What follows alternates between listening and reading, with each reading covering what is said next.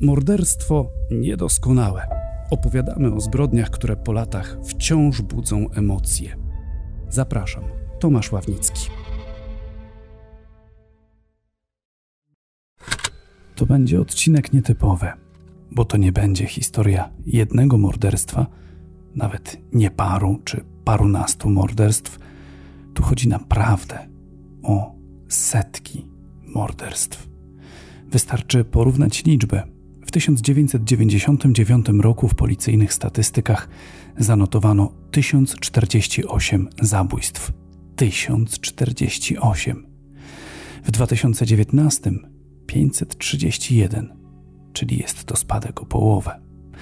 Niestety pandemiczny rok 2020 przyniósł duży wzrost. W ubiegłym roku w policyjnych kronikach odnotowano 656 zabójstw.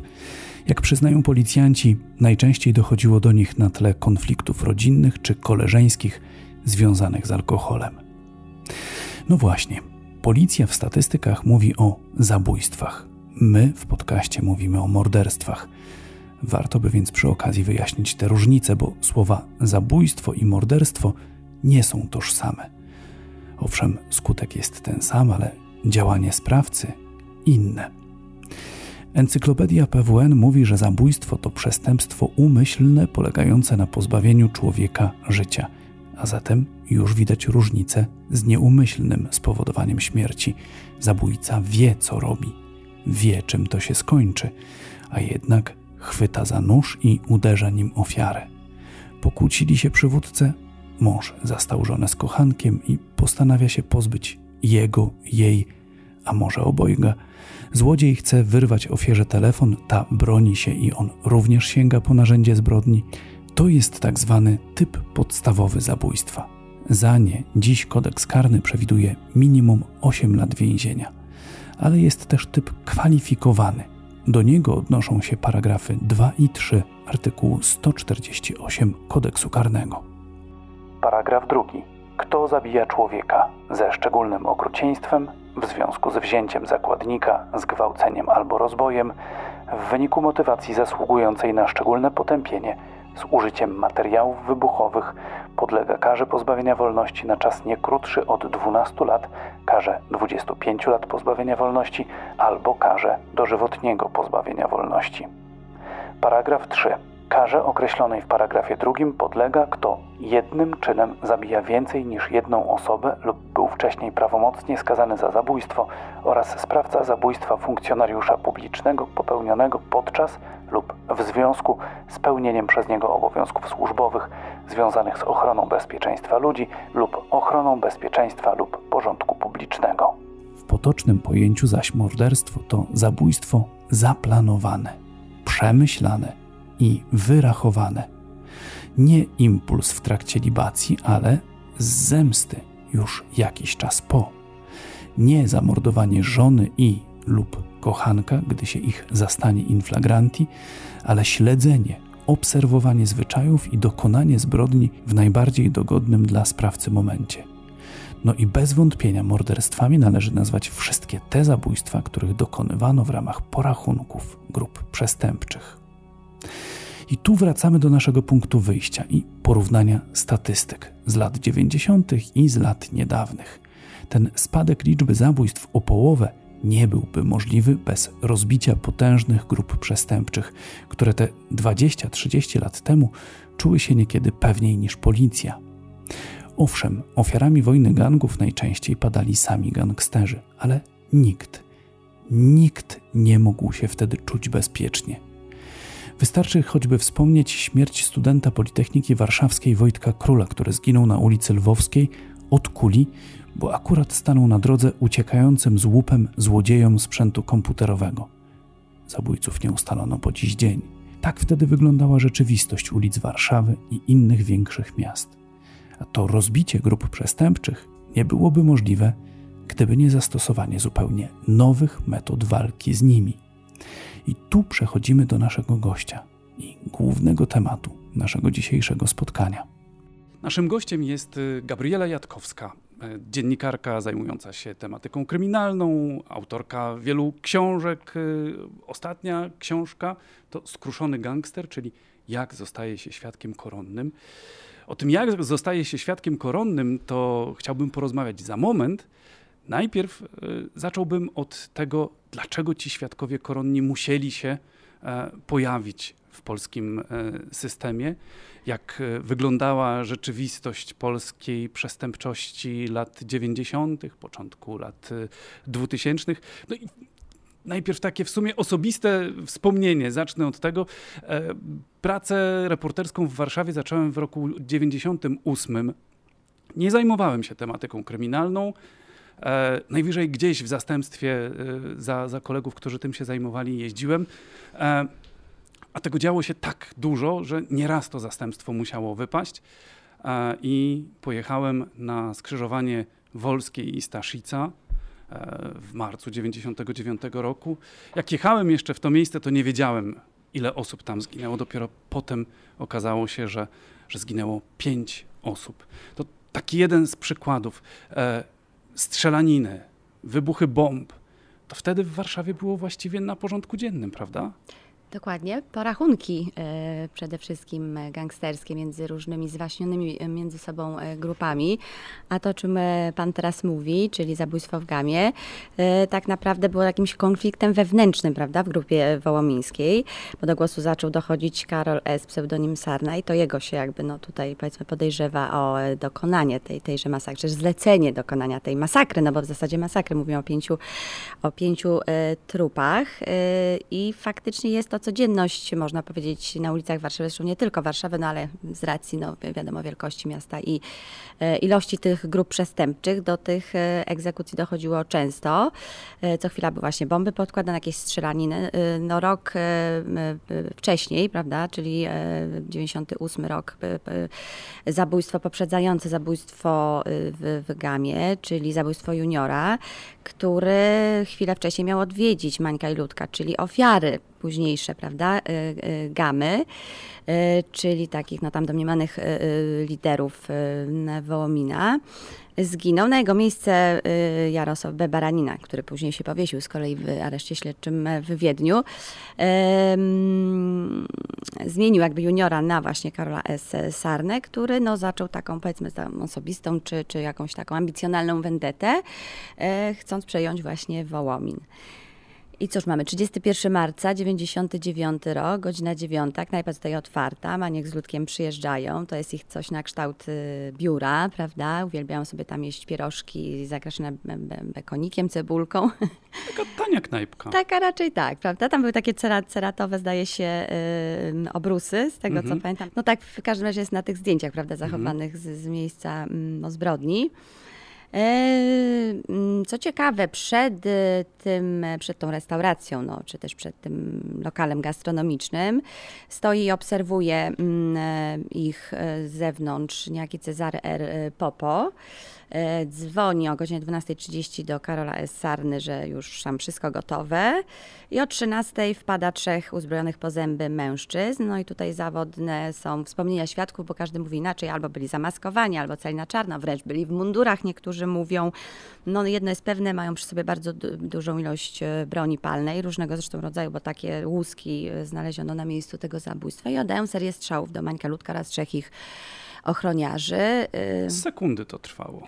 Trwa to bardzo szybko. Cudem też nikt postronny, prawda, nie został postrzelony. Bo, bo tam wyleciały szyby, szyby. W, w, oknach, mogli dostać przechodnie. Dokładnie. Były podziurawione samochody, które na były zewnątrz. zaparkowane na zewnątrz, ale nikomu nic się szczęśliwie nie stało. To egzekucja. Egze, tak, typowa egzekucja. I do dziś nie wiemy w zasadzie, kto stoi za, za to, to znaczy kto konkretnie, znaczy których trzech, trzech mężczyzn byśmy tu wytypowali, prawda? Być może pomógłby nam w tym Cezary R. Popo, czyli stojący wówczas mężczyzna na zewnątrz obserwujący i zawiadamiający Karola. Sarnę, ponieważ był szykowany do roli świadka koronnego. Miał być świadkiem koronnym i co poszło nie tak? Popełnił samobójstw w więzieniu. Y, Na pewno tak, to było samobójstwo, czy ktoś Tego- pomógł? Tego nie wiemy, tu są rozbieżne. wątpliwości, tak, są prawda? wątpliwości, jedni mówią tak, inni mówią, że, że, że mógł faktycznie targnąć się na własne życie. No, nie wyjaśnimy już tego z całą pewnością, no ale być może byłaby to osoba, która wniosłaby dużą wiedzę, z całą pewnością, prawda, wniosłaby wiedzę, kto stoi za tą ym, masakrą. W parę minut wymieniła Pani e, ileś tam pseudonimów, ludzi, którzy już nie żyją. E, to świadczy o tym, ile tego złego się wtedy na ulicach Warszawy działo. Jak miasto było podzielone? Mówię miasto w tym takim zwyczajnym znaczeniu, ale też i miasto, No. tak jak to rozumieją przestępcy. No oczywiście, my, jak chodzi o Warszawę, tak, no Mhm. bo skupmy się na Warszawie, tych grup przestępczych przecież było wtedy y, bez liku, no to mamy i Pruszków, i Woła, Wołomin, prawda, czyli właśnie y, te zwaśnione mm, grupy. Y, Powstaje za chwilę też y, Mokotów, jeszcze wcześniej mamy Żoliborz ze Stefanem K., zwanym księdzem, nie do końca wiadomo dlaczego, Wyrwikuflem był też zwany. Co ciekawe, e, Stefana K. bardzo dobrze wspomina jeden z moich rozmówców do tej książki, czyli Andrzej Kawczyński, e, Kawior, legendarny naczelnik e, Wydziału do Walki z Terrorem Kryminalnym i Zabójstw. Ponieważ wywodzi się z Żoliborza i wówczas tę grupę e, rozbiją. Też jedna z brutalniejszych grup. Stefan K. też nie żyje, zginął we własnym pubie. Także no, y, faktycznie y, można powiedzieć, że wówczas e, po pierwsze mm, grupy się zwalczały nawzajem, czyli tak naprawdę można powiedzieć trochę pomagali policji, która nie do końca może nadążała za nimi, no bo po prostu się eliminowali. Dzisiaj w zasadzie albo większość z nich nie żyje, albo siedzi w więzieniu, prawda? No właśnie też Andrzej Kawczyński używa takiego sformułowania, że generalnie nie żyją właściwie wszyscy ci, którzy nie trafili na czas do więzienia. Dokładnie, tak? tak? tak, Jest to bardzo cenne spostrzeżenie. No i tak faktycznie y, y, było. Y, Cóż można więcej powiedzieć? Pamiętam, że jeszcze tym wątkiem interesowałam się, jak chodzi o gamę, z tego względu, że robił to taki no, bardzo znany wówczas policjant, Sławomir Opala, który z kolei przecież trafił do więzienia pomówiony przez em, niejakiego Brodę, czyli też świadka koronnego. W 2014 popełnił samobójstwo z, z, z tytułu tychże oskarżeń, bo poszedł samo, na samoukaranie, nie chcąc prawda, uczestniczyć w, procesie karnym. E, Też się chyba nie dowiemy do końca, czy, czy były słuszne te zarzuty, czy niesłuszne. Zdania są tak samo podzielone. No ale właśnie, tu mamy Brodę, który z kolei pomawia policjanta, prawda, nadal cieszy się ze statusu świadka koronnego. Mniej więcej nakreśliliśmy, jak y, ten świat przestępczy był y, podzielony. To przejdźmy do samych policjantów. Y, jak oni musieli się z tym wszystkim mierzyć? Jakie były z kolei ich zasoby? Jakie były płace w policji wtedy? Yy, No, o płacach nie chciałabym e, mówić, bo no, ja w policji nie pracowałam, no, ale z tego co mi wiadomo, na pewno nie były one najwyższe, zresztą do dzisiaj przecież e, nie są, tak naprawdę. Mm, No i trzeba pamiętać jeszcze o tym, że ten świat przestępczy zawsze był tych parę kroków przed y, policją. Nie wiem, mieli szybsze samochody, prawda? Na przykład grupa Mokotowska też korzystała z, była w stanie namierzyć, prawda, te, nie wiem, y, komunikaty popolicyjne. E, co się okazało po zatrzymaniu Grzegorzaka, pseudonima ojciec jednego z liderów Mokotowa, czy też grupy, grup mokotowskich. E, Więc byli lepiej wyposażeni na pewno. E, mm, Policja, mm, jakby cały czas były wprowadzane nowe metody, czy techniki i tak dalej, nie wiem, obserwacji podsłuchów, zakupu kontrolowanego i tak dalej, no to powiedzmy te wczesne lata 90. Starano się te policje unowocześnić, za- zakupować te najnowsze sprzęty, samochody, ale tego zawsze było za mało, prawda? Tak samo sił było y, wciąż, wciąż za mało. Stąd też powstawanie kolejnych jednostek typu na przykład Centralne Biuro Śledcze dzisiaj policji, prawda? Y, To była odpowiedź na tę szalejącą, potworną y, przestępczość, taką, która wychodziła na ulicę i faktycznie biegała z, tymi, z, tymi, z tą bronią, prawda? I się zabijała na oczach innych ludzi. Bo to było zupełnie nierówna walka ze strony policji. E, Właściwie to, że jakoś się udało pokonać tę przestępczość zorganizowaną, e, no to zawdzięczamy iluś tam zapaleńcom w Mhm. policji, no ale też temu, że e, w pewnym momencie przeforsowano nie bez trudu e, to, że aby zwalczać tę przestępczość, trzeba w nią wniknąć. W jaki sposób postanowiono, że trzeba wniknąć w te struktury? Y, no, trzeba ją rozbić właśnie, prawda, od, od wewnątrz, czyli za pomocą kogoś, kto pójdzie na współpracę z policją i prokuraturą, w związku z czym ostatecznie w 1998 roku wprowadzono ustawę o świadku koronnym, chociaż te dyskusje trwały bardzo, y, bardzo długo i no, też jest taki, taki, taki duży znak zapytania, dlaczego w sumie tak późno bo tak naprawdę ta największa mm, taka gangsterka biegająca po, po ulicach to, jest, to są wczesne lata 90., prawda? Tu mamy 98 rok. No i za chwilę pierwsi koronni. No, w tej roli jednym z pierwszych przecież został Masa i, y, i tu faktycznie widzimy efekt w postaci rozbicia tej grupy pruszkowskiej. No jak i te kolejne, mm, kolejne osoby, które decydowały się na, na, na przejście tak naprawdę na drugą stronę. No, dla gangstera rozmowa z policjantem to to przecież wtedy było coś absolutnie niewyobrażalnego, prawda, żeby, żeby zdradzić swoich kolegów, siebie. A pamiętajmy o tym, że taki świadek korona, jak już zaczyna, znaczy jak jest powiedzmy na tym stażu kandydackim, musi powiedzieć dokładnie wszystko. Czyli nawet musi zadenuncjować swoją rodzinę, jeśli ta również brała udział w jakichś przestępstwach. No ale to też jest moralnie ze strony państwa dwuznaczne, tak? Że wiemy, że mamy do czynienia z gangsterem, z człowiekiem, który ma wiele na sumieniu, a z, oferujemy mu ochronę, tak? Nie było innego wyjścia y, z tej sytuacji? Tak, no najwyraźniej tak. Było to jedno z najbardziej chyba skutecznych, jak się okazało później, narzędzi, bo po pierwsze mieliśmy w tych latach, końcówce lat 90., początkowych 2000 wysyp y, świadków koronnych.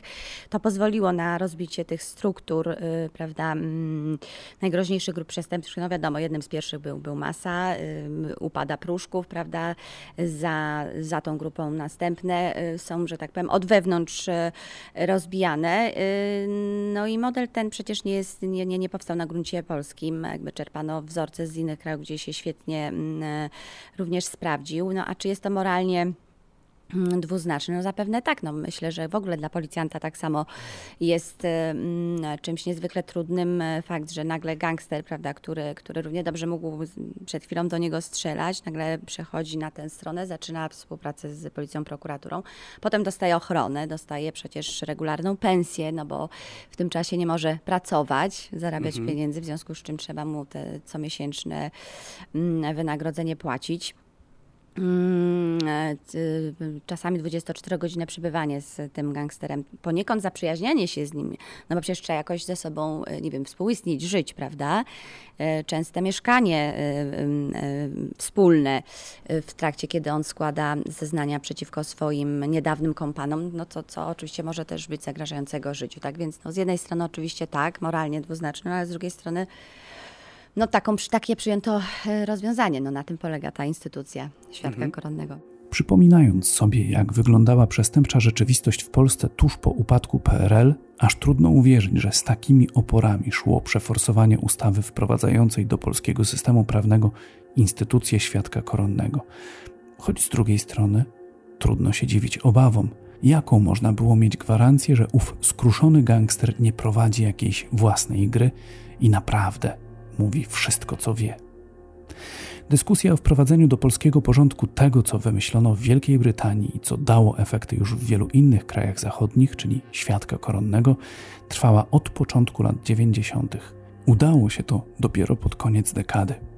Politycy bowiem mieli sporo obaw, że jak to państwo ma teraz otaczać ochroną i opieką kogoś, kto ma niemało na sumieniu, mało tego, ma finansować jego zachcianki jak to z tymi zachciankami było i jest. Książka Skruszony Gangster, czyli jak się zostaje świadkiem koronnym, wiele mitów obala, ale odbiegam od tego, co działo się na samym początku, co było u źródła. Bez wątpienia jedną z najważniejszych postaci walki z przestępczością zorganizowaną był nadinspektor Adam Rapacki. W książce Gabrieli Jatkowskiej całą ideę wyjaśniał tak. Tworząc nowe jednostki, zaproponowaliśmy inne niż dotąd podejście. Uważaliśmy, że trzeba działać proaktywnie, nie czekać na popełnienie przez gangsterów kolejnych przestępstw, lecz podejmować wyprzedzające działania operacyjne. W oparciu o wiedzę całej policji typowaliśmy grupy szczególnie niebezpieczne, monitorowaliśmy je i rozpracowywaliśmy. Dostawaliśmy informacje od służb sąsiednich krajów na temat powstających międzynarodowych grup z udziałem Polaków. Do tej pory strategia policji polegała głównie na reagowaniu na zdarzenia na przykład przemytnika zatrzymywano wprost na granicy. My pozwalaliśmy mu wjechać w głąb Polski, by doprowadził nas do źródła i likwidowaliśmy cały kanał przemytniczy. Lata 90. w Warszawie to czas ostrej wojny gangów. Dziś może się już o tym aż tak nie pamięta, ale przykłady można by mnożyć. Marzec 94, Restauracja Multipub przy meksykańskiej na Saskiej Kępie. W lokalu eksplodował potężny ładunek trotylu umieszczony w przewodzie wentylacyjnym. Nikt nie zginął, ale runął sufit, a z okolicznych mieszkań z okien wyleciały szyby. Celem miał być słynny Pershing. styczeń 95, Eksplozja bomby w bloku przy Ostrobramskiej 78. Celem był gangster Bolo, Zygmunt R. On trafił do szpitala z poważnymi obrażeniami. Wybuch zniszczył w sumie 8 mieszkań, ścianę klatki schodowej i windę. Ale i później, gdy już się wydawało, że policja przejmuje nad wszystkim kontrolę, dochodziło do scen, które dziś raczej są znane tylko z filmów akcji. W maju 2002 roku w centrum handlowym Cliff przy Okopowej na oczach setek klientów doszło do egzekucji. Dokonał jej wynajęty płatny zabójca, Szarani Achmatow. Jego celem był Tomasz S., pseudonim Komandos. On uciekł. Zginęli dwaj towarzyszący mu gangsterzy. Trzy osoby zostały ranne. Komandos uciekł na niedługo. Dwa miesiące później zginął od strzału w plecy, gdy sprzątał swoje BMW. Tak dłużej nie mogło wyglądać. Wniknięcie w grupy przestępcze było konieczne. Swoją robotę robili policjanci, przykrywkowcy, ale to było za mało. Pozyskanie osób z wewnątrz było kluczowe. I tu pytanie, jak to się odbywało? I odbywa. Czy to kandydat faktycznie sam chciał z tym skończyć i deklarował: Hej, zdradzę wszystkie szczegóły z mojej przestępczej działalności, mojej i moich kolegów? Czy to raczej policja typuje gangstera, z którego usług chciałaby skorzystać? Bywa różnie i nigdy nie jest prosto. Czasami propozycja przychodzi ze strony gangstera, czasami ze strony policji. Zazwyczaj jest to już taka sytuacja, że on za bardzo też nie ma wyjścia, no bo po pierwsze albo idzie na grube zarzuty i wiele lat od siatki, z czego zdaje sobie sprawę, a trzeba pamiętać, że wśród świadków koronnych to, no to były, były to osoby najczęściej powyżej 30 roku życia, to powiedzmy do 50. E, No wyobraźmy sobie... Czyli ktoś, kto już ma rodzinę, Ktoś, kto dzieci. już ma dokładnie. No. Często, gęsto e, taką e, tutaj mm, inspiracją dość istotną była kobieta, czyli na przykład ta żona, która już miała tego dość i, i faktycznie namawiała y, swojego partnera do, do, do jednak pójścia na tę e, współpracę. No było to jakieś wyjście, no będziemy żyć, prawda? Po pierwsze, przeżyjemy. Po drugie, no, no jakoś, jakoś, jakoś dalej będziemy żyć, a wychodzimy z tego przestępstwa, nie idziesz siedzieć na, na wiele lat. No ale często też, y, y, często też ta propozycja przychodziła z, z tej drugiej strony, czyli ze strony prokuratury, czy też policji, bo na przykład wiedzieli, że, że właśnie dorwali kogoś bardzo cennego, kto ma faktycznie przepotężną wiedzę, dzięki któremu tę y, strukturę mafijną, czy też zorganizowanej przestępczości rozbijemy. Więc na niektórych, prawda, zależało akurat właśnie policji czy I prokuraturze. to nie mógł być ktoś tam nisko postawiony A, no w nie, tych absolutnie. strukturach Mhm. i też ktoś, kto przez chwilę tylko w tym działał. To musiał być ktoś, kto ileś lat w tym siedział, jest w coś umoczony, także jest też czym z nim grać, nie? Przede wszystkim ma dużą wiedzę, prawda, na temat kompanów, przestępstw yy, i tą wiedzą może się z nami podzielić, a dzięki niej po prostu wyłapiemy innych członków yy, tej grupy przestępczej. To, to było najważniejsze. Oczywiście no, nie, nie zostanie świadkiem koronnym ktoś, kto ma bardzo nikłą wiedzę albo na temat, nie wiem, jednego przestępstwa, chociaż oczywiście zdarzyły się różne wynaturzenia, jasna sprawa, że nie wszyscy koroni to, to były jakieś takie e, strzały w dziesiątkę. e, Natomiast no, no taka była reguła, prawda, że przede wszystkim ten gangster z wieloletnim doświadczeniem, ogromną wiedzą, kontaktami, y, ustawiony raczej wyżej w hierarchii, aczkolwiek nie mógł być oczywiście liderem żadnej grupy przestępczej, no bo też to definiuje mm, ustawa o świadku koronnym. No właśnie, co dyskwalifikuje takiego gangstera, aby mógł zostać świadkiem koronnym? No właśnie, y, y, kierownictwo, prawda, grupy przestępczej, no, nie mógł nim być. E, Jak również e, zabójstwo na koncie, prawda? Czyli nie mógł być ani, ani być przy zabójstwie, ani oczywiście go zlecać, ani no tym bardziej e, wykonywać. No ale tutaj znowu mamy furtkę, prawda? Bo mamy artykuł 60 kodeksu karnego, paragraf 3 i 4, e, który jednak, czyli tak zwany mały świadek koronny, 60, Tak, no to porozmawiajmy, jak już pani poruszyła, to, to jaka jest różnica między świadkiem koronnym a sześćdziesiątką?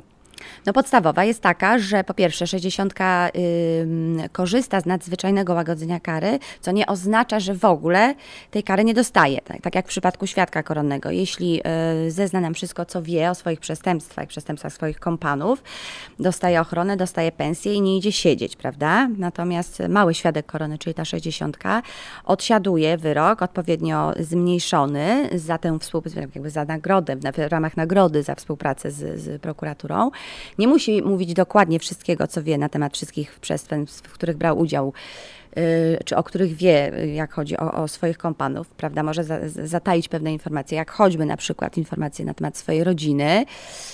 Y, nie musi się w tej chwili także y, pozbyć całkowicie swojego majątku, jak przy świadkach koronnych dzisiaj, bo jeszcze na samym mhm. początku funkcjonowania tej, tej ustawy bywało z tym różnie. Jak wiemy, Masa raczej zachował mm, znaczną, znaczną część swojego majątku, więc... No dzisiaj to jest odstraszające, tak, że jeśli ktoś miałby oddać wszystko, co zdobył w nielegalny sposób, a to jest właściwie cały majątek, no, mm-hmm. to, to y, może zniechęcać do przystąpienia do takiego programu.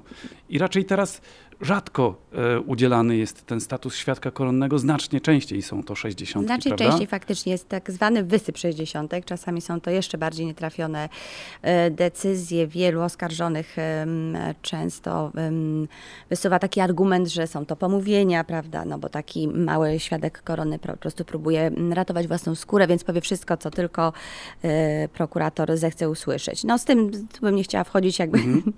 w szczegóły. Natomiast, a co jeszcze ważne, jak chodzi o różnicę, no to jest właśnie ta kwestia zabójstwa, prawda? Czyli mhm. mały świadek zabójstwa może mieć na koncie duży, czyli ten ustawowy absolutnie nie. Więc jest to taka powiedzmy furtka dla na przykład y, gangsterów, których chcemy pozyskać do współpracy, ale wiemy o nich, że mają mm, zabójstwo na koncie, więc jest to jakaś, jakaś, jakaś możliwość, prawda? A ta prawdomówność, faktycznie można świadkowi koronnemu wierzyć na 100% w to, co mówi? Przecież cały czas no, bandyta skruszony, mhm. ale no bandyta. I to no, w sumie też donosiciel, tak? Mhm. No tak, tak można też na to, prawda, spojrzeć. Myślę, że, że większość społeczeństwa właśnie tak go odbiera.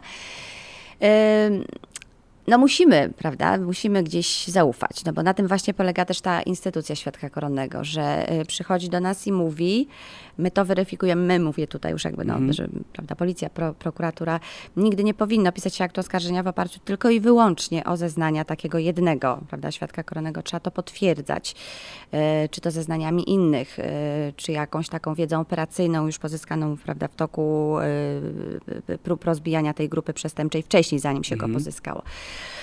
No, czy mówi prawdę? No, też nie mnie to oceniać. No, z tym bywało również różnie. Niektórzy świadkowie się na przykład wycofywali. E, niektóre zeznania tych świadków były później podważane.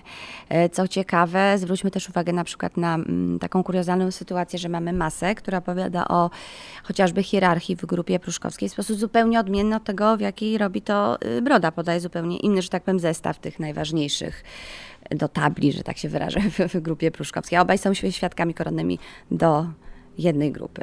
Gabrieli Jatkowskiej udało się dotrzeć do rozmówców niezwykle interesujących. Pojawia się w książce choćby kilku świadków koronnych.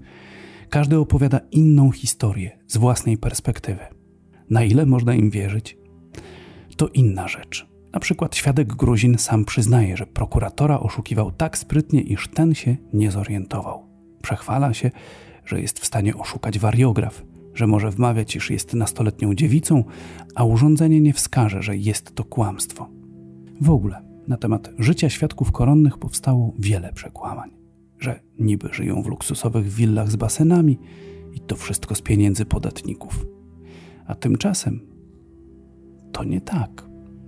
Świadek koronny zazwyczaj zderza się z prozą życia.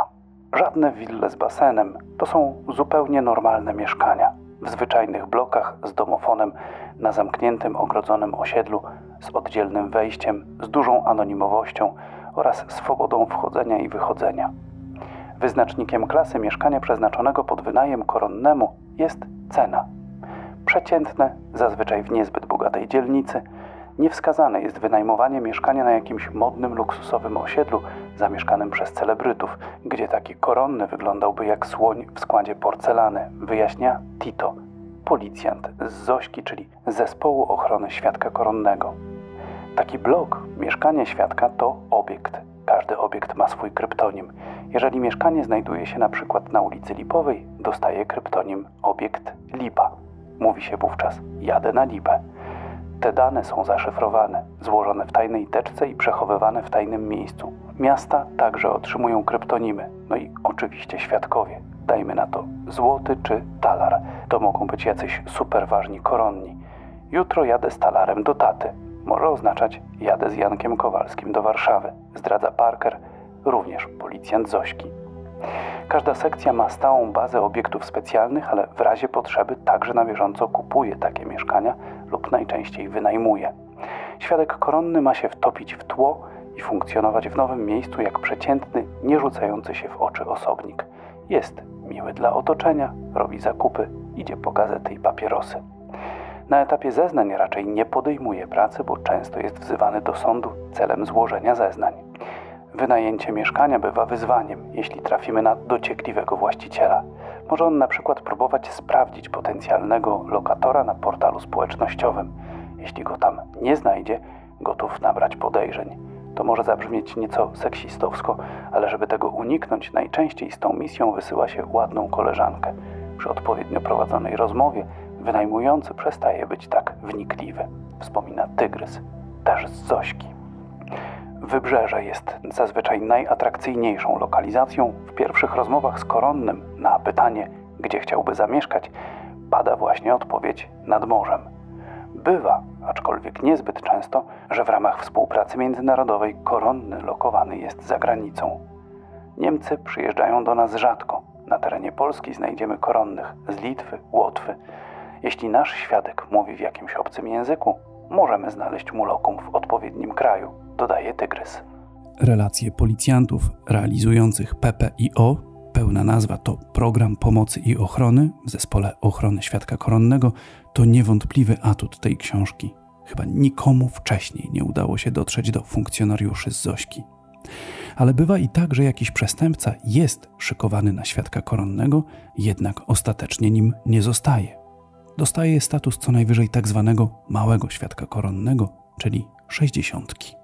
Sporo miejsca w tej książce pani poświęca e, Arturowi P., pseudonim y, Żyd.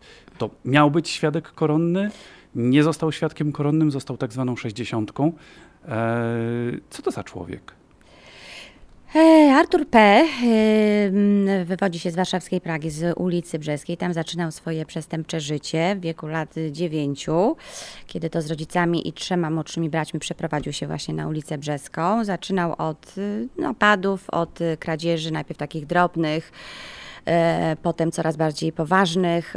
No, zasłynął z kradzieży takich naprawdę spektakularnych, e, głównie jubilerów, jakichś takich większych, prawda, bardziej no, powiedzmy eleganckich salonów, e, na przykład przy ulicy Chmielnej, La E, słynny, słynny napad, do którego się przyszykowali nawet do tego stopnia, że zamówili taką specjalną sztabę betonową, która miała zablokować drzwi i tym samym zamknąć w środku ochroniarza, który, który tam był, po to, żeby móc wybić e, witrynę e, sklepową i stamtąd ukroić tam jakieś znacznej ilości czy zegarków, biżuterii i tak dalej. No w każdym razie... Mm, wiele lat działał właśnie w takiej znaczy grupie, no, grupie praskiej, to tak to nazwijmy, bo, bo, był tam i Adzia, i Łucek, to tacy słynni gangsterzy związani z Pragą. A kiedy trafił do więzienia, poznał tam Oskara Z, pseudonim Oskar, z grupy Mokotowskiej, bardzo się zaprzyjaźnili. I tym samym wszedł właśnie w struktury grupy Mokotowskiej, gdzie bardzo zbliżył się zarówno do Oskara, jak i do Molka, Marcina S dokonując z nimi e, jeszcze bardziej brutalnych e, przestępstw. No to swego czasu była najgroźniejsza chyba grupa przestępcza w Warszawie. Z całą pewnością jedna z i taka najbardziej chyba rozbudowana na liczne tam podgrupy, bo też Oskar na przykład i Molek e, wchodzili w taką podgrupę gangu obcinaczy palców, której to sprawa cały czas toczy się przed warszawskim, praskim sądem okręgowym. Coś niesamowitego, tyle lat i nadal, prawda, nie mamy w tej sprawie wyroków. No w każdym razie poznał ich na tyle blisko, Y, miał absolutnie unikatową wiedzę na temat w ogóle Mokotowa mm, że kiedy po raz kolejny wpadł, y, zaczął być przekonywany właśnie przez, przez policjantów z warszawskiego terroru do tego, żeby jednak pójść na współpracę. Bo po pierwsze, nie jest oryginalnie z Mokotowa, czyli być może Dla ktoś, nich trochę obcy. Dla nich trochę obcy. Być może ktoś z nich pierwszy się zdecyduje na współpracę. A to też jest taki trochę wyścig, bo im jesteś, im, jeśli jesteś pierwszy, tym, tym masz fory, prawda? Tym więcej możesz zaproponować temu prokuratorowi. Jeżeli jesteś już dziesiąty, ten prokurator no nie da. Nie jest aż tak zainteresowany tą wiedzą, Mhm. tak? Więc zaczęli go przekonywać, on długo... wy- Właśnie łatwo było go przekonać do tego, żeby się, jak to pani pisze, rozpruł, tak? Bo to jest takie określenie, Tak, tak? jest takie określenie, dokładnie. Yy, No trwało to jakiś czas, długo ważył y, te decyzje, co mu się bardziej opłaca. Doszedł do wniosku, jako że już wcześniej był wielokrotnie karany, że grozi mu naprawdę wieloletnia odsiadka. No to, to w zasadzie nie miał do końca y, wyjścia. Mm, No i zdecydował się, że jednak na tę współpracę, y, współpracę pójdzie. Z tego co wiem, nie było to dla niego na początku łatwe, ponieważ on faktycznie, no, żyjąc tyle lat w świecie przestępczym, od nie znał innego świata. no więc właśnie, to są jakby jedyne jego takie osoby mu bliskie, powiedzmy przy, przyjaciele, nawet zwracali się do siebie per bracie, do Oskara i do Molka, prawda? Więc wyobrażam sobie, że musiało być to, Jak on miałby zacząć nowe życie, tak? No właśnie, no ale jednak się przekonał, y, podobno jak się otworzył i zaczął rozmawiać z policją, zresztą wcześniej sobie wybrał y, prokuratora Roberta Majewskiego z prokuratury dzisiaj okręgowej y, w Warszawie. To był jego taki warunek, że pójdę na współpracę, ale ten i ten prokurator. Sprawę Żyda robili razem rok, to znaczy i chłopaki z terroru i właśnie prokurator Majewski musieli je, jeździć po, po, po całej Polsce, prawda, potwierdzać wszystkie przestępstwa, o których Żyd opowiadał. No i okazało się, że jednak statusu nie dostanie. Wszystko poszło do kosza, bo też jest taka procedura. Natomiast zaproponowano mu właśnie to nadzwyczajne złagodzenie kary, czyli tą 60, jak już mówiliśmy, na co już jakby też nie do końca miał chyba wyjście, zgodził się i, i całą procedurę trzeba było powtórzyć krok po kroku, dokładnie te same miejsca odwiedzić, te same protokoły spisać i tak dalej, i tak dalej. No, y, bardzo pracochłonna, mrówcza y, praca. On w tej chwili siedzi w tak zwanej ochronce. Co to jest? Y, Znaczy, wydaje mi się, że w tej chwili już nie jest w ochronce, ale znaczy jest to taki specjalny oddział, gdzie jest, powiedzmy, no musi być pod szczególnym nadzorem, prawda? No bo jest wciąż osobą zagrożoną. Pamiętajmy o to, że każdy gangster, który przejdzie na tę stronę, czyli zacznie współpracować e, z prokuratorem, zawsze jest to zagrożenie ze świata, z którego, który, który właśnie zdradził de facto, prawda? Zawsze jest podejrzenie, że, że jednak ktoś na tę jego głowę mm, poluje. W związku z czym takie zabezpieczenia są absolutnie mm, konieczne. Tak też jest w przypadku Żyda, który jeszcze do niedawna jeździł na niektóre sprawy y, mokotowskie, bo pamiętajmy z jego, e, z jego zeznań, ym, wydaje mi się, że około chyba 80% grupy mokotowskiej zostało y, rozbite. Także duży sukces prokuratury policji. Użyła pani takiego sformułowania chłopaki z terroru. Kim są chłopaki z terroru? Mhm. Co to za wydział terrorek? Y, Wydział do walki z terrorem kryminalnym i zabójstw Komendy Stołecznej Policji, e, który po połączeniu z Wydziałem Zabójstw w 2005 roku oficjalnie powstał. Wcześniej funkcjonował jako po prostu Wydział y, do Spraw Terroru. Y, No i są to funkcjonariusze e, faktycznie dobierani na takich powiedzmy innych troszeczkę zasadach. No są to naj- najlepsi z najlepszych. Ja sobie wynotowałem taki e, cytat e, z, e, ze słów szefa tego terrorku. Wydział trudnych charakterów. Tak, Tak? z Andrzejem Kawczyńskim, pseudonim Mhm. Kawior, jedne, to jest jeden z y, naczelników. Do 2014 roku był naczelnikiem, można powiedzieć człowiek legenda tego y, wydziału. Y, No tak, bo po pierwsze byli dobierani wedle takiej jakiejś zasady, że każdy z nich coś musiał przynieść jeszcze no, od siebie, powiedzmy jakąś nie wiem, umiejętność, wiedzę i tak dalej. Starano się ich dobierać e, z różnych dzielnic, prawda, żeby, żeby właśnie na temat różnych dzielnic, czyli co za tym idzie grup przestępczych, mieli tę wiedzę. E, No, Andrzej Kawczyński sam przyszedł z, mm, e, z Żoliborza mm, razem z Grażyną Biskupską, e, jedną z pierwszych, jedyną kobietą, naczelnik tego, Mhm. tego, tego, e, tego wydziału. Dla mnie jest to absolutny jakiś e, fenomen, żeby zarządzać e, no, sporą grupą mężczyzn, będąc Dawała sobie z tym świetnie radę. sobie z tym świetnie radę. Tak więc, tak jak mówię, te chłopaki zbierane były po pierwsze z poszczególnych dzielnic, raczej jedni z najlepszych, najlepsi z najlepszych. Dość też często niepokorni, dość często niepokorni, czasami z jakimiś postępowaniami, prawda? bo potrafili E, napyskować szefom. Bywało i tak. Mhm. Ale byli po prostu świetni w swoim fachu. No i trzeba dodać, że jest to jedyny wydział w Polsce, prawda? Jak chodzi o y, dokładnie tę nazwę i, te, i tę, y, tę jednostkę, to nie ma takiego drugiego wydziału w Polsce, bo zazwyczaj w miastach mamy komendy wojewódzkie, prawda? Mhm. Komenda wojewódzka, chodzi ma o województwo mazowieckie, znajduje się w Radomiu. Mhm. Na terenie Garni, znaczy na terenie Warszawy mamy komendę stołeczną, prawda? Oczywiście komendę główną, no. I centrum, y, znaczy Centralne Biuro Śledcze, czyli to takie y, główną siedzibę. To już jak rozszyfrowaliśmy terrorek, to jeszcze rozszyfrujmy Zośkę. Co to jest no za właśnie. zespół z kolei? ZOŚKA, czyli Zarząd Ochrony Świadka Koronnego, specjalny wydział, który zajmuje się bezpośrednią ochroną właśnie świadków koronnych. Czyli Też bardzo specyficzny, bo super tajny, tak? Gdzie oni mają swoją siedzibę? Zazwyczaj poza jednostkami policji, oficjalnymi jednostkami policji, często po prostu w jakichś wynajętych y, y, y, domach, może nie to, że mieszka, domach czy siedzibach jakichś powiedzmy firm, często gęsto tam jest nawet szyld, prawda, jakiejś firmy, czyli nie wiadomo, że dokładnie w tym miejscu się znajduje Zarząd Ochrony Świadka Koronnego, no, który, tak jak już powiedziałam, ochrania przede wszystkim świadków koronnych, wozi ich na rozprawy w trakcie, kiedy właśnie y, Y, Przede wszystkim świadkowie no, zeznają, czy to jest ich jakby obowiązek, prawda? Zostanie świadkiem koronnym polega na tym, że przede wszystkim musisz jeździć na rozprawy i zeznawać. Dokładnie to, co wcześniej powiedziałeś prokuratorowi. I tym się zajmują. Y, Są z nim bezpośrednio mm, no, dzień i noc, często gęsto, na samym początku tak zwanego programu pom- pomocy i ochrony. Blisko nich, wiedzą o nich chyba najwięcej ze, ze, ze wszystkich, prawda? Oni w zasadzie jako jedyni wiedzą dokładnie, gdzie mieszka w danym momencie świadek korony, nawet prokurator no, nie powinien przynajmniej wiedzieć dokładnie, gdzie, gdzie on w, w tym momencie mieszka.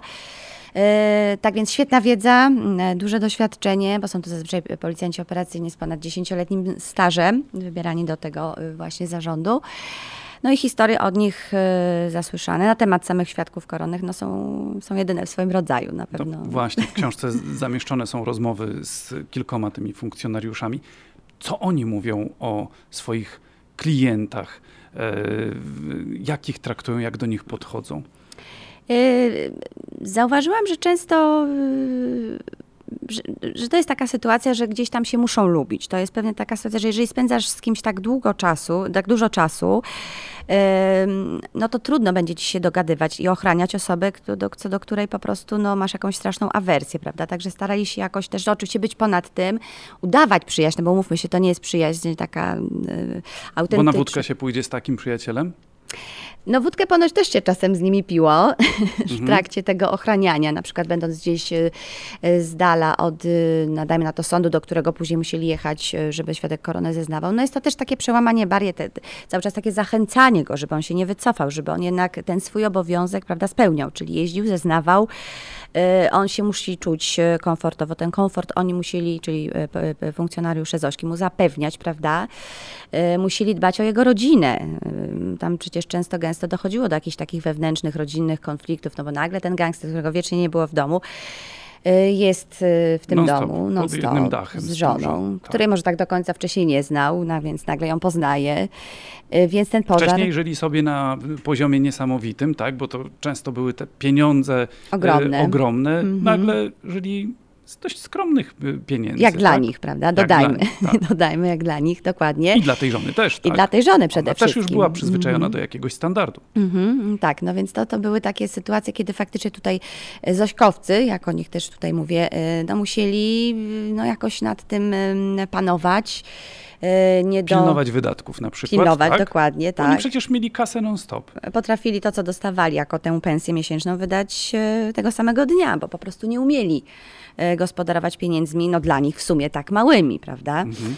Więc tego też trzeba ich było uczyć. W zasadzie ta, ta relacja między tym policjantem a tym gangsterem też polegała na ciągłej nauce, za, zachęcaniu go do jakiegoś tam samorozwoju, no bo wiadomo, że przecież nie wrócisz do tego, co, co do tej pory robiłeś, a w zasadzie często są to, często są to mm, umiejętności no, jedyne, prawda? On nic No. innego nie, nie umie, więc zachęca się ich do na przykład kończenia jakichś kursów. Są tacy świadkowie koroni, którzy skończyli studia. y, mm, Oczywiście tu jest kwestia jeszcze robienia papierów, no bo nie na swoje nazwisko, to nazwisko też się im zmienia, też nie wszystkim. No to wszystko w zasadzie jest opisane w tej książce, Mhm. już nie chciałabym kontynuować aż tak szczegółowych y, w tej chwili. Jasne, bo, Mhm. bo y, takie zakrycie tej tożsamości tego człowieka, no to jest spora umiejętność, choćby przy przewożeniu ich na rozprawy, tak? Trzeba było zadbać o to, żeby no, nie wyglądali na siebie. Mhm, no czasami... W, jak, w jaki sposób to się odbywało? Tak, no czasami właśnie tam, nie wiem, świadek korony przebierał się za policjanta, policjant wchodził, wchodził jako świadek korony na, prawda, teren, teren sądu. Wcześniej ten sąd był zabezpieczany. No, antyterroryści, cała ta teatralność, ta otoczka, prawda? E, jeden z e, policjantów Zośki opowiada mi o tym, może nawet nie jeden, o tym, jak mieli całą walizkę różnych takich e, gadżetów teatralnych, typu peruki, jakieś wąsy przyklejane, tego typu rzeczy, po to, żeby właśnie zmienić jego wygląd, żeby go ukryć w momencie, kiedy właśnie wchodzi na tę salę, żeby nie było jakiejś takiej sytuacji, do której mogłoby dojść, no na przykład zabójstwa mm, tego świadka koronnego. Mówimy o tym wszystkim z takim lekkim uśmiechem być może, y, ale żeby się usprawiedliwić, y, bo też pani rozmawiała z, z, policjantami, którzy mierzyli się z naprawdę super groźnymi przestępcami, którzy widzieli niejedną straszną rzecz. I oni po latach opowiadają o tym jakoś śmiertelnie poważnie? Mm, wręcz przeciwnie, raczej e, z dużą dozą humoru i y, uśmiechu. Aczkolwiek... Jest to taka forma radzenia sobie też z tym stresem, tak? No bo to... Tak sądzę, tak sądzę. No nie da się o takich rzeczach no, powiedzieć, opowiadać jakoś super że Chociaż oczywiście są sytuacje, czy też y, są sytuacje w głowach tych policjantów, które zostały. Zazwyczaj są to sytuacje związane z zabójstwami dzieci, albo sytuacje, y, gdzie mm, nie zostały rozwiązane niektóre sprawy. Dajmy na to sprawa zaginięcia Kariny Surmacz dziewczynka, bardzo tak. prawda, y, bardzo głośna na ulicy Dąbrowskiego w Warszawie, czyli na Mokotowie. Y, jej matka oraz matki, y, ówczesny partner zostali brutalnie zamordowani. Prawdopodobnie zabójcę znali, ponieważ no, pseudonim Świr, czyli, czyli konkubent Andzi, czyli matki Karyny Surmacz, otworzył te drzwi. Dostali serię strzałów bodaj w plecy i dziewczynka zaginęła. Wiemy tylko tyle, że y, odebrała jeszcze dzień później y, telefon od niejakiego y, świętego, który prawdopodobnie, no, no takie, są, takie są przypuszczenia, odwiedził ją w tym domu, być może ją stamtąd zabrał, ale wiemy też, że, że dzwoniła następnie, znaczy ona, być może świrt, przepraszam, nie świr, tylko święty, być może. W każdym razie wiemy, że jest połączenie z mm, telefonu matki, mm, już wówczas nieżyjącej, prawda, do jednego właśnie z tych liderów, powiedzmy, Młodego Mokotowa, czyli Molka. No ale tu się jakby trochę nam... Nie wiemy, prawda? Nie wiemy, co się stało z dziewczynką, nie wiemy, co się stało z Rafaelem, pseudonim Święty są wciąż tak naprawdę poszukiwani, aczkolwiek. No właśnie, można podejrzewać, że po mhm. tylu latach raczej nie żyją. No i właśnie, jest to jedna ze spraw, które bardzo y, mm, jakby y, na pewno tkwią w głowach policjantów i dodajmy, że w, te, w, jakby w grupie samej Mokotowskiej no, takiego świadka koronnego nie było, prawda? Więc być może gdyby ktoś tutaj zechciał coś powiedzieć na temat konkretnie tej sytuacji, prawda? Coś miałby stało, szansę uzyskać status miałby takiego świadka. Takich świadków, y, jak przytacza Pani w książce, w tej chwili w Polsce jest 81. To dużo? Właściwie nie wiem, ciężko mi powiedzieć. Na pewno było ich więcej na początku, czy stosunkowo, prawda, w trakcie tych pierwszych lat było ich więcej. Teraz jakby ta liczba mm, e, idzie w dół, mhm. e, więc... Rocznie przybywa po kilku. No tak, i myślę, że to, że to chyba cały czas będzie jednak się zmniejszać, prawda? No bo i tych grup jakichś takich nowych e, nie mamy. Poza tym w pewnym momencie te, te grupy przestępcze, pamiętajmy, troszeczkę się wzięły na sposób, raczej starały się każdego z członków swojej grupy w jakiś sposób manewrowywać w zabójstwo, prawda? Po to, żeby eliminować w przyszłości możliwość pójścia na, na, na koronę przez jednego z, z, z członków. Oczywiście wśród policjantów z Zośki tajne jest wszystko Zadbano nawet o to, by funkcjonariusze ci nie jeździli tymi samymi modelami samochodów, jakie akurat na stanie ma policja, bo nic nie może budzić podejrzeń. Absolutnie tajne jest to, gdzie mieszka ochraniana osoba. Przed zamieszkaniem sprawdza się nawet, czy w okolicy nie jest zameldowany jakiś inny policjant, by czasem nie nabrał podejrzeń, że pod nosem ma przestępcę. Odwróconego, ale zawsze. On tego wiedzieć przecież nie musi, nawet nie powinien super tajne jest wszystko to, co jest związane z dowiezieniem koronnego na rozprawę. No bo przecież byli koledzy wiedzą, że do sądu jedzie ktoś, kto ich zdradził. Mogą więc po drodze na niego czatować, próbować zlikwidować. Wiele różnych sztuczek jest stosowanych, by czasem nikt na to nie wpadł. Co może szokować? Jak ustaliła Gabriela Jatkowska, gdyby na przykład doszło do strzelaniny i życie świadka koronnego byłoby bezpośrednio narażone na niebezpieczeństwo, to obowiązkiem policjanta opiekuna byłoby zakryć go własnym ciałem. Czyli on, policjant, stróż prawa, ma ryzykować życiem, ma nawet poświęcić życie za bandziora, który na jakimś etapie postanowił pójść na współpracę. Ale wiedząc to, tym bardziej trudno się dziwić postawie policjantów w sprawie Jarosława S. W sumie kiedyś S, dzisiaj Eł, znanemu powszechnie jako Masa. Wprawdzie niektórzy jego opiekunowie wręcz się z nim zżyli, jednak pod koniec programu ochrony świadka grupa funkcjonariuszy z Zośki złożyła wniosek o ograniczenie jego ochrony, bo mieli już dość jego wyskoków, takich jak choćby wyprawy do Pruszkowa i pokazywanie się wszem i wobec. Mało tego, Masa oświadczał, że teraz to jego będą ochraniać jego koledzy, dawni lub obecni przestępcy. Tego było już za wiele.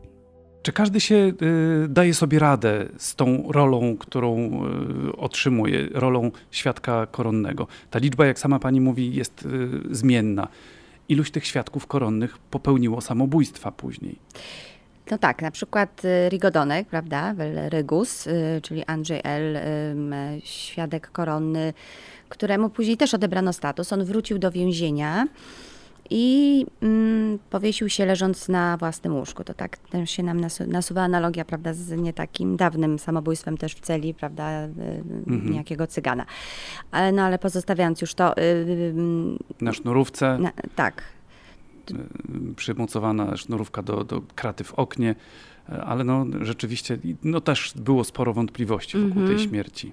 Mhm. No zawsze takie samobójstwo w celi wzbudza wątpliwości, no zwłaszcza takie popełniane mm, należąco we własnym łóżku. Ja rozmawiałam na ten temat między innymi ze Sproketem, zresztą też świadkiem koronnym, którego, któremu później odebrano status. On twierdzi, że y, no, to jest po prostu niemożliwe, żeby w ten sposób y, Rigodonek popełnił samobójstwo. Generalnie jakby to powątpiewa.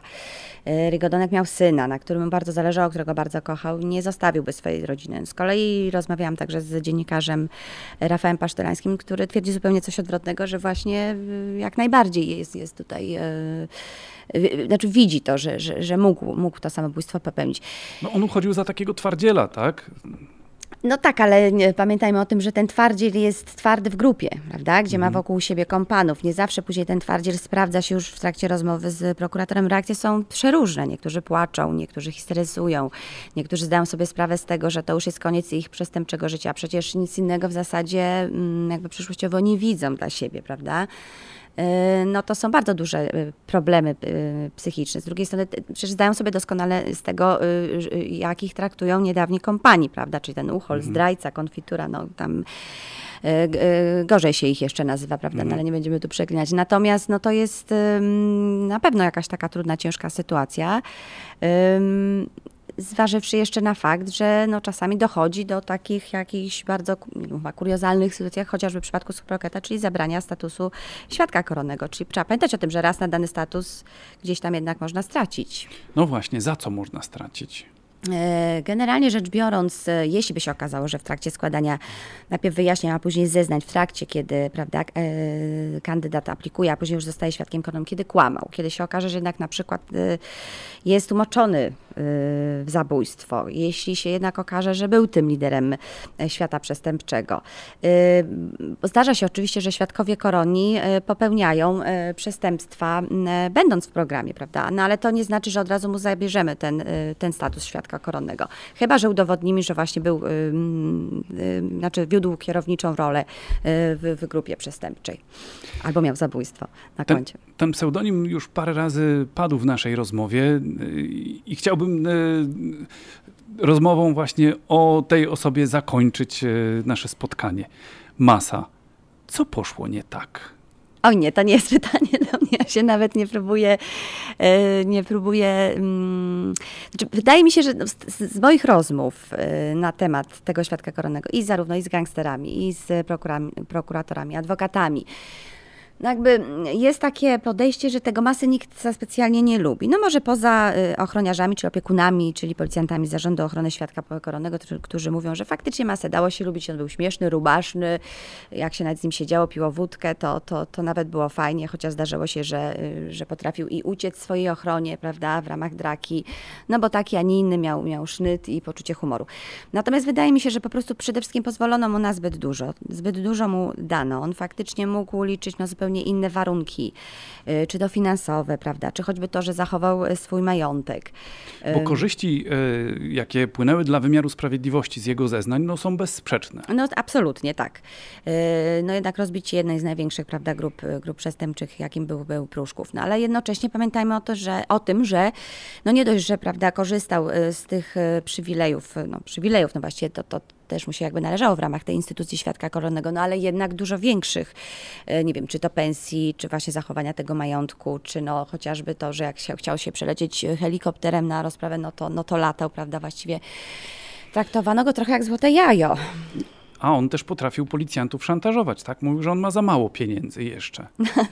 No tak, słynny, słynny też cytat y, y, Leszka Kardaszyńskiego, jednego z, z naczelników Zośki, który faktycznie miał z nim spotkanie y, i w trakcie tego spotkania Masa zażądał, że, że on chce podwyżki po prostu, tak? On chce podwyżki i koniec, kropka. E, ja myślę, że to była też e, lekcja, którą gdzieś tam prokuratorzy, policjanci odrobili, bo e, już w późniejszych latach chyba żaden z koronnych nie dostał ani takich warunków, ani aż tak bardzo się nad nim nie pochylano, prawda? Mm, oczywiście zdarzały się rozliczne szantaże. Jak nie dasz mi tego i tamtego, to nie pojadę zeznawać. No ale jeżeli nie pojedziesz zeznawać, to automatycznie odbieramy ci status świadka koronnego, bo to jest twój podstawowy obowiązek, prawda? Domasa straszył, że, że, że zakuje się y, przed komendą główną, tak, przy Puławskiej. No tak, no i Leszek Katarzyński mówi, że do dziś tego nie zrobił. No faktycznie nie zrobił, więc nie wymusił tej, tej podwyżki. W każdym razie nie za czasów e, pana Leszka Kartaszyńskiego.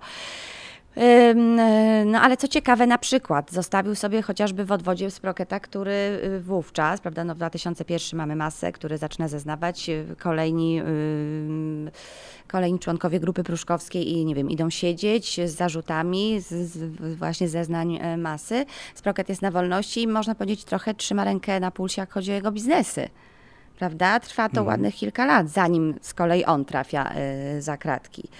Czy wiedziano o Sprokecie, czy pozwalano na to, żeby Masa sobie dalej, nie wiem, kontynuował swoją przestępczą działalność poprzez właśnie pozostawienie swojego człowieka na zewnątrz? Pytanie otwarte. Może podsumujmy te już ponad 20 lat e, funkcjonowania e, instytucji świadka koronnego. E, duże są korzyści z jej istnienia?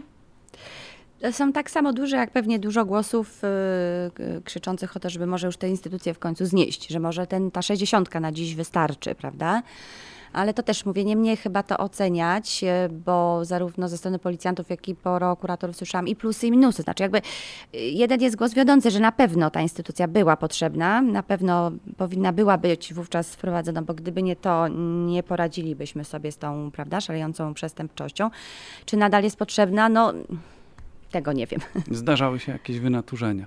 A jeszcze wracając do masy, inni świadkowie koronni y, nie żyją w takich warunkach mhm. jak, jak on, prawda?